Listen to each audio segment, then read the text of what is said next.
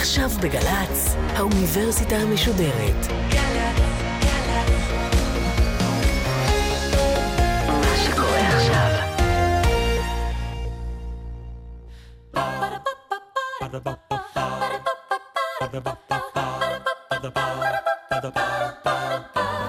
האוניברסיטה המשודרת בשיתוף מיזם וויז מציגה המדען העירום מיטב החוקרים בישראל בשיחה עם בן שני אחד על אחד מול קהל. והפעם פרופסור מורן סרף חוקר מוח במחלקה לנוירוכירורגיה בבית החולים L.I.J בניו יורק ופרופסור בבית הספר למנהל עסקים קלוג על חקר המוח וההתנהגות. עורכת ראשית מאיה גאייר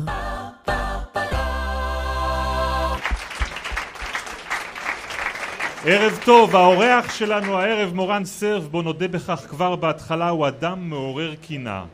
בגיל 37 הוא כבר מזמן פרופסור, אבל זה לא הדבר היחיד שמרגיז אצלו. בגיל 24 כבר היה לו תואר ראשון בפיזיקה ותואר שני בהצטיינות יתרה בפילוסופיה של המדע. זה כבר אחרי שהספיק לשרת ביחידה 8200 ולהתמחות כהאקר בשוד בנקים, שוד שלטענתו ביצע ברישיון. הוא תסריטאי, כותב סיפורים, מנגן על פסנתר, יש לו רישיון טיס והוא כיכב השנה ברשימת עשרת הרווקים הנחשקים בארצות הברית. כן? טוב. אבל הוא כאן לא בגלל כל אלה, אלא בגלל היותו חוקר מוח, ואם הכל ילך כמו שצריך הערב, אולי נקבל ממנו תשובות על חמש השאלות הבאות. איך מחשבים יודעים לקרוא מחשבות? האם הם גם יודעים לשתול מחשבות במוח של בני אדם? איך בנוי הזיכרון שלנו? איפה הזיכרונות שלנו נשמרים? האם אפשר להקליט חלומות? ספוילר? עדיין, עדיין אי אפשר, כן, זה נושא כאוב, נגיע לזה בהמשך. ואם נספיק, אז נדבר גם על הוליווד והקשר שלך אליה.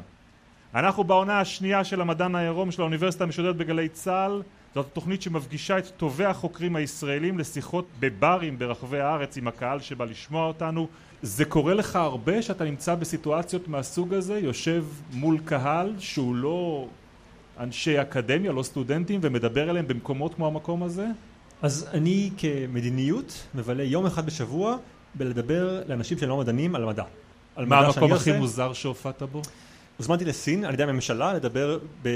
לת- לתיכוניסטים. הם רצו שתיכוניסטים ילכו למדע, הביאו אותי ועשיתי בסין כזה סיור ממקום למקום, אבל איפה שהייתה טעות בדרך, והיינו בגן ילדים.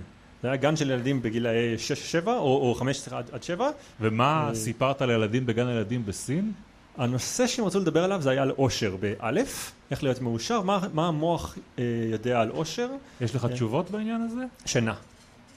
לא ברור לנו עד היום אם זה קורלציה או, שזה, אה, כלומר אנשים שישנים טוב יותר מאושרים או אנשים שמאושרים ישנים, יותר טוב, אבל ברור שמכל הדברים שאנחנו מסתכלים עליהם, כסף, אה, אמונה באלוהים, אה, סקס וכל דבר שאנשים הסתכלו עליו שטענו שהוא קשור לאושר, מתגמד לעומת האושר של אנשים חווים כשהם קמים ערניים מאחרי השינה.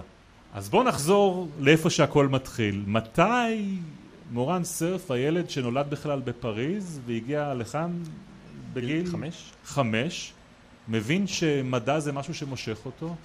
אה, אני בתור ילד הייתי ילד שגדל עם מחשבים, כלומר כשהייתי ילד בן חמש מחשבים התחילו להיות משהו שאפשר להחזיק בכל בית ופחות או יותר גדלתי כשמחשבים נהיו כלי שאפשר להשתמש בו כדי לפתוח דברים ולכתוב קוד ולשנות דברים. היה לי מחשב PC XT אה, ב-1983 או 4 ותכנתתי בבייסיק או בפסקל או בפורטרן, שפות שנעלמו מן העולם.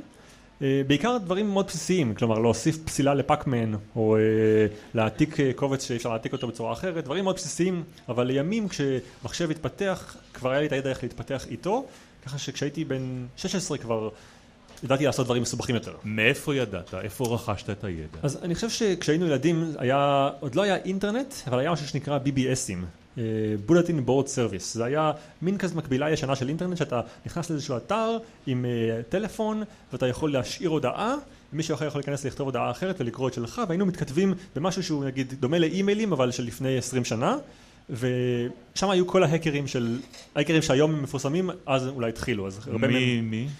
נגיד אה, המפורסמים יותר אה, זה ז'וליאן אסנג' אז, אז לא ידענו מי הוא אבל הוא היה אחד מאלה שהיו נכנסים לאתר הזה ומשאירים הודעות זה האיש של אה, ויקיליקס. ויקיליקס וכל השותפים שלו אה, הכי פופולרי, הכי מצליח אני חושב מהחבורה הזאת היה מרק זקרברג שגם היה נכנס לאתרים האלה. מרק קוראים לו צוקרברג פה, אה, כן? אה, זה האיש? של פייסבוק. כן, אז הוא היה, ב- הוא כבר, שנות ה-90 עכשיו אנחנו מדברים, הוא היה נכנס לאותו אתר של ה-IRC, שזה שלב ב' של ה-BBSים, אתר שכבר אתה יכול כבר לדבר בזמן אמת עם אחד השני, אז הוא היה מדבר הרבה על סקריפטים שהוא היה כותב אז, זה חבורה של דור שלימים עשה הרבה דברים טובים. ומה אתה עשית? אז אני בעיקר עסקתי במשחקי מחשב ובלהבין איך הם עובדים. הייתי כותב משחקי מחשב שהם היו מאוד בסיסיים בימים ההם, ולמדתי קצת על הצפנות. כלומר, אז הייתי התעניינתי בהצפנות, זה היה נושא שהיה די חדש, והיה ברור שהוא הולך להיות חשוב. אה, כבר התחילו לדבר על זה שיום אחד האינטרנט יהיה בכל בית, ושיהיה אפשרים להח- להחזיק משהו שיקרא אימייל, אז, אז אני הייתי מאלה שכתבו את הפרוטוקולים הבסיסיים ביותר, שלא נשאר מהם כלום היום, אבל שלימים נהיו מה שאנחנו קוראים לו היום פרוטוקולי הצפנה. אבל כשמדברים על האקר, אנחנו קודם כל חושבים לא על זה שאתה מצפין, אלא על זה שאתה פורץ. אז זה לאט לאט, אה, אז עכשיו אנחנו כבר בשנות התשעים המתקדמות, ופתאום מגיע יום שבו אה, מתחיל להיות אינטרנט בכל בית. ועם זה התחילו לדרוש אנשים שהבנקים שלהם יהיו אה, באינטרנט. זה היה כבר ברור אז, שאם אפשר לראות את החשבון באינטרנט, אז זה אומר שהבסיס נתונים של האתר הזה ניגש לכסף ורואה אותו. ומיד עם זה הבנו, אני וחבריי לימים ההם, שיש פה בעיית אבטחת מידע, ואפשר אולי למכור לחברות, לבנקים האלה איזשהו פתרון שימנע מאנשים רעים לגנוב את הכסף. אה, הם לא האמינו לנו, שבעיקר אז היה קשה לשכנע בנקים שבאמת יש בעיה. אז היה לנו אה, שירות של אה, שיווק אקטיבי, שבו היינו בעצם קודם כל פורצים לבנק ומראים להם שאנחנו יכולים להזיז כסף ממקום למקום, או להסתכל על חשבון של מישהו אחר, או לעשות כל מיני שינויים בפרטים. באים אז לבנק ואומרים להם, יש לכם בעיה, הנה ההוכחה, ואז אחרי זה הם היו שוכרים אותנו לעשות זה בדיקה יותר רצינית. נשמע לי, אני חייב להגיד לך, מאוד קרוב למה שאנחנו קוראים לו היום protection. אה, זה... אתה בא, אתה פורץ לחשבונות של הבנק, ואתה בא ואתה אומר להם, אתם לא רוצים שידעו שכל מספרי כרטיסי האשראי אצלי, או שאני יכול להעביר סכומים מחשבון לחשבון? תשלמו לי כדי לסגור את הפרצה. זה היה, אני מניח שמה ש... אז עוד לא הבינו מה זה, זה היה, זה היה כמעט לשכנע אנשים שיש בעיה, אבל מי שהשתכנע בעיקר זה דווקא לא היה הבנקים, אלא זה הממשלות. כלומר, אנחנו פרצנו ל Bank of America והצלחנו לגנוב מהם כסף, והם עדיין לא האמינו שיש להם בעיה, ומי שהשתכנע זה ממשלת ארצות הברית שאמרה, אוקיי, Bank of America, ועכשיו אתם מוכרחים לשכור חברת האקרים שתפרוץ לכם פעם בשנה כדי לראות שיש בעיה. כלומר, הבנקים עד היום מאוד בטוחים שיש להם, שהם בסדר, ומי שמכריח אותם זה המדינה. גם היה בדרך שוד בנק אמיתי. יותר מאחד, היה אחד שהתפרסם אה, באיכשהו, כי הספרתי את הסיפור הזה בצורה אה, ככה פופולרית, אבל היינו פורצים לבנקים שכבר היה לנו מראש מידע על מה קורה בהם, כי פרצנו אליהם מהאינטרנט, לפני זה כבר ידענו באיזה בדיוק- מדינה מדובר? ישראל.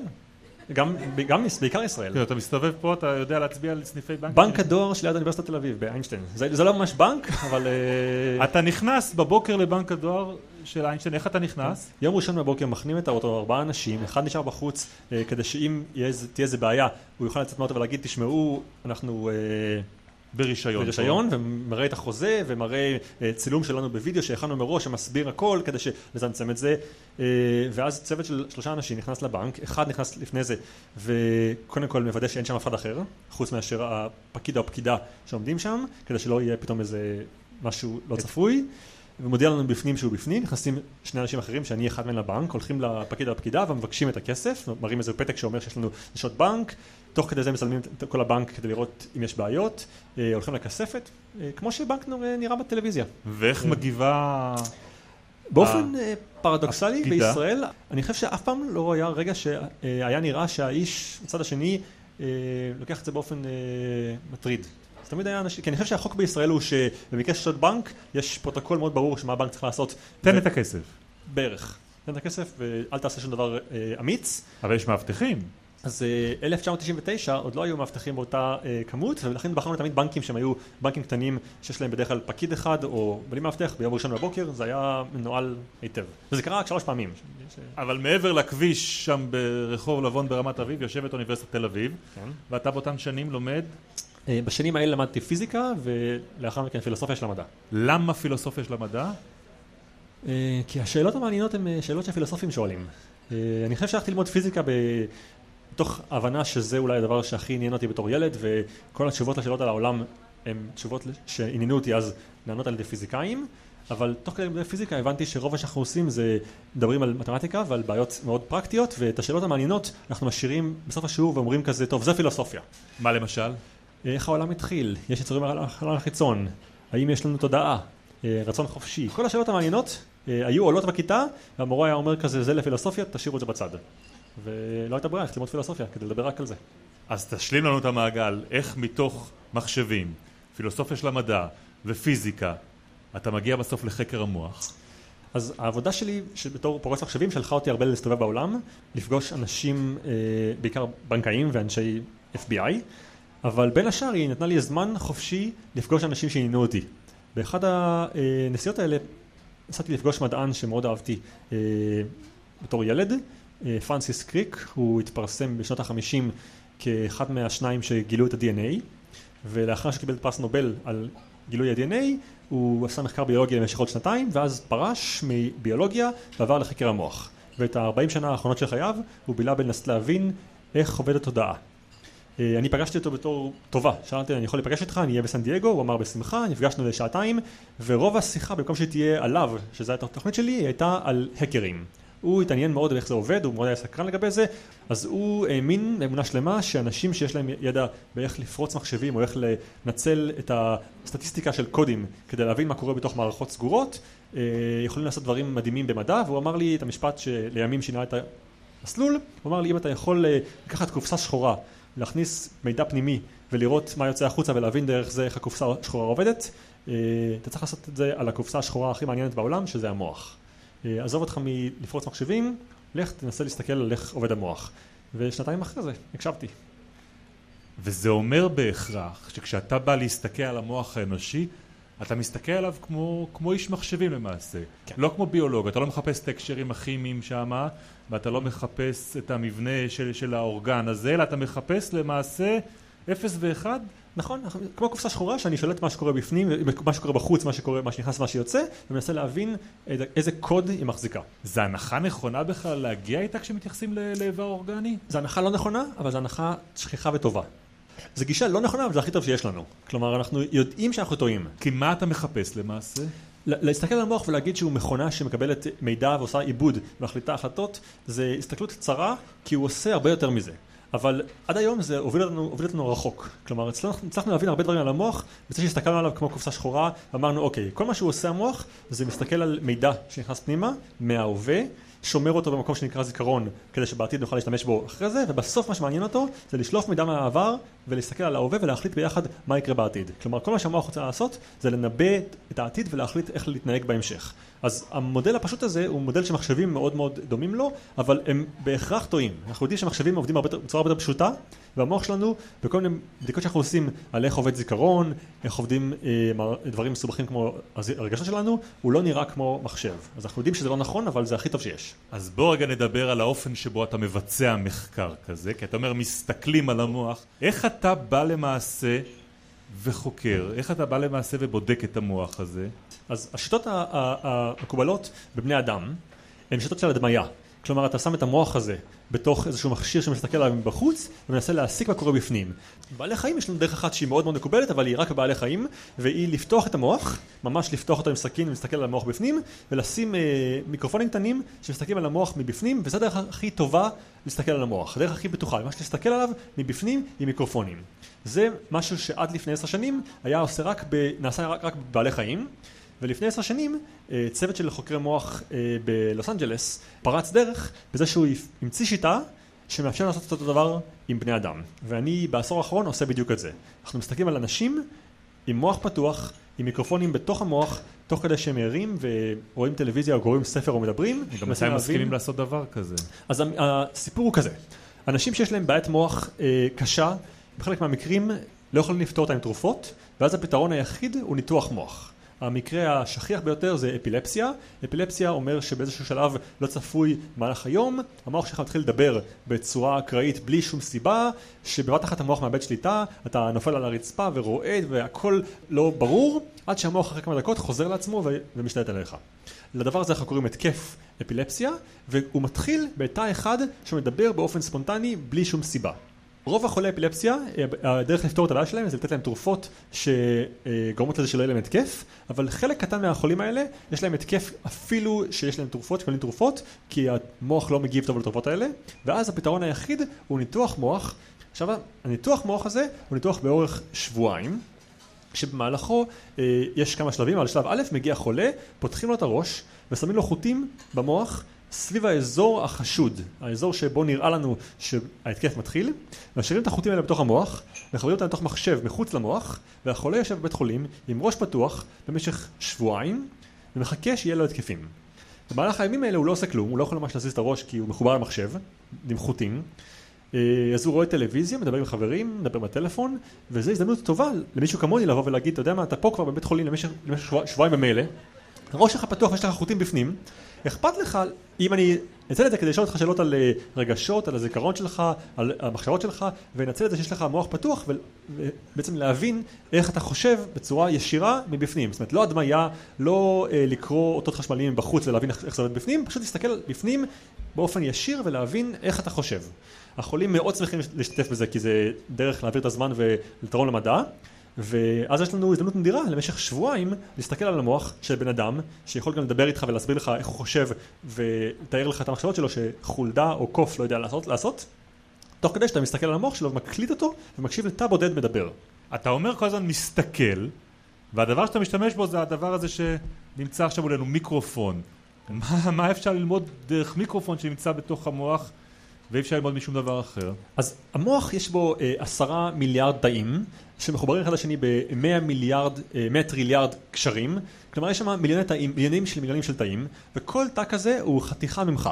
כל תא כזה מכיל מחשבה, החלטה, רגש, כל תא קטן, והדרך שבה התא הזה מדבר עם החברים שלו זה על ידי אותות אה, כימיים. כלומר הוא משחרר קצת אותות כימיים שמדברים לתא הבא, והתא הבא יודע שעכשיו חשבת על אימא.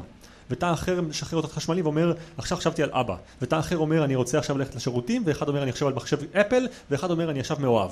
וכל התאים האלה מחזיקים חתיכת מידע עליך.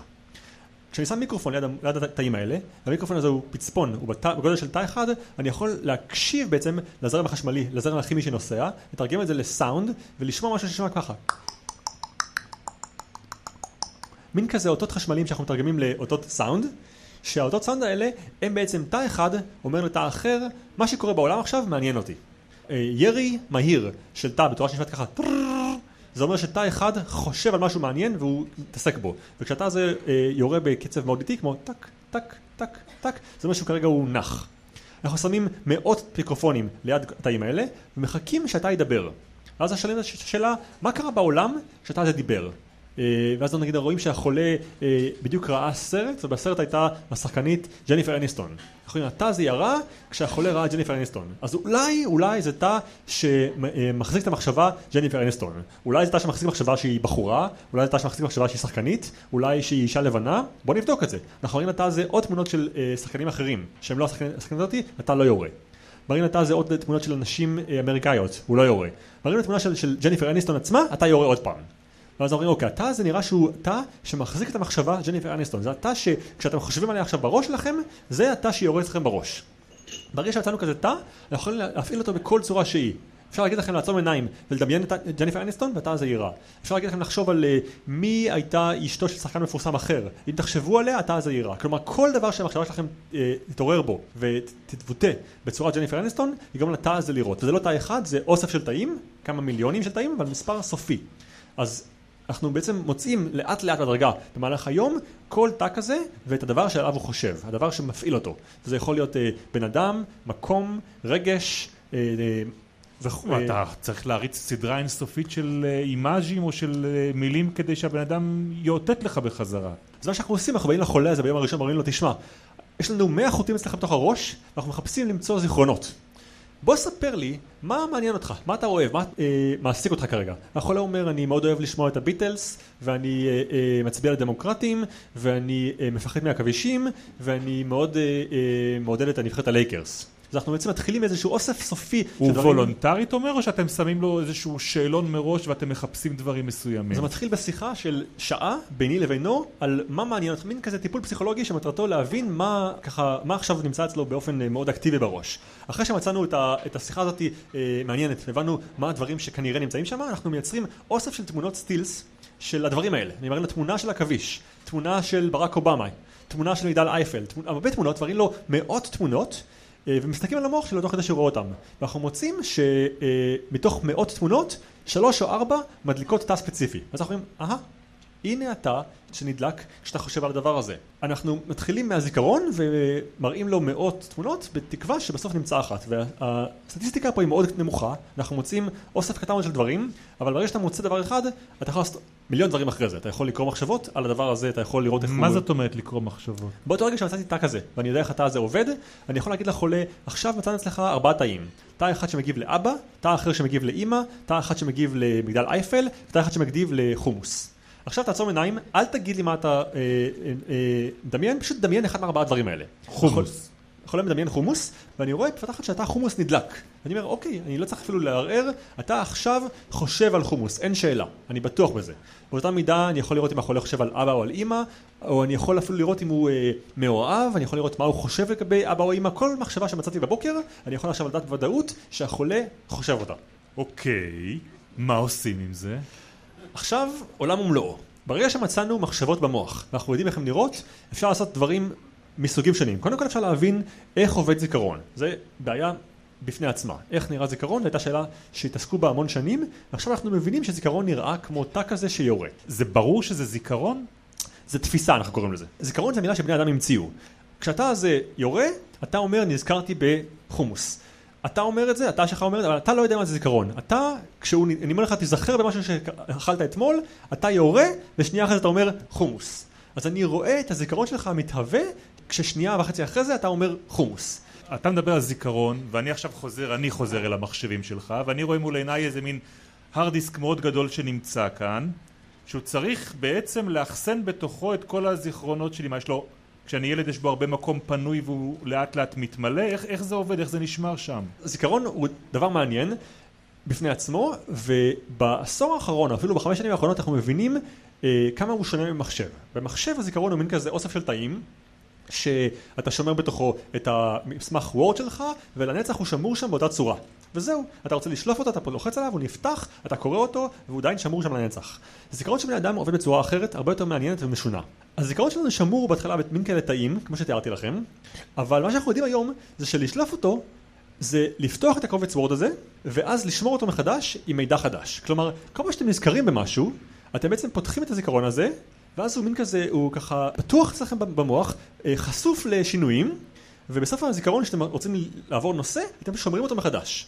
ולשמור מחדש, דורך על הזיכרון הקודם, ומוסיף לתוכו את המידע מהרגע הנוכחי. כלומר, אם אני שואל אותך עכשיו איך זה היה להיות בן ארבע, אתה הולך לזיכרון, שולף את הזיכרון של להיות בן ארבע ומספר לי סיפור על איך זה להיות בן ארבע, אבל העובדה שאתה נמצא עכשיו פה איתי בחדר, במצב רוח טוב ואולי טיפה הוגה לגבי החיים, יגרום לך לשמור את הזיכרון הזה מחדש עם שינוי קטן.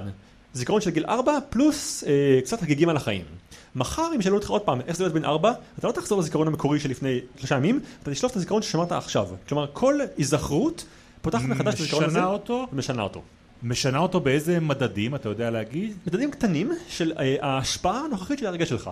כלומר, אם אתה מרגיש עכשיו טיפה שמח, אתה תוסיף לזיכרון הזה טיפה שמחה.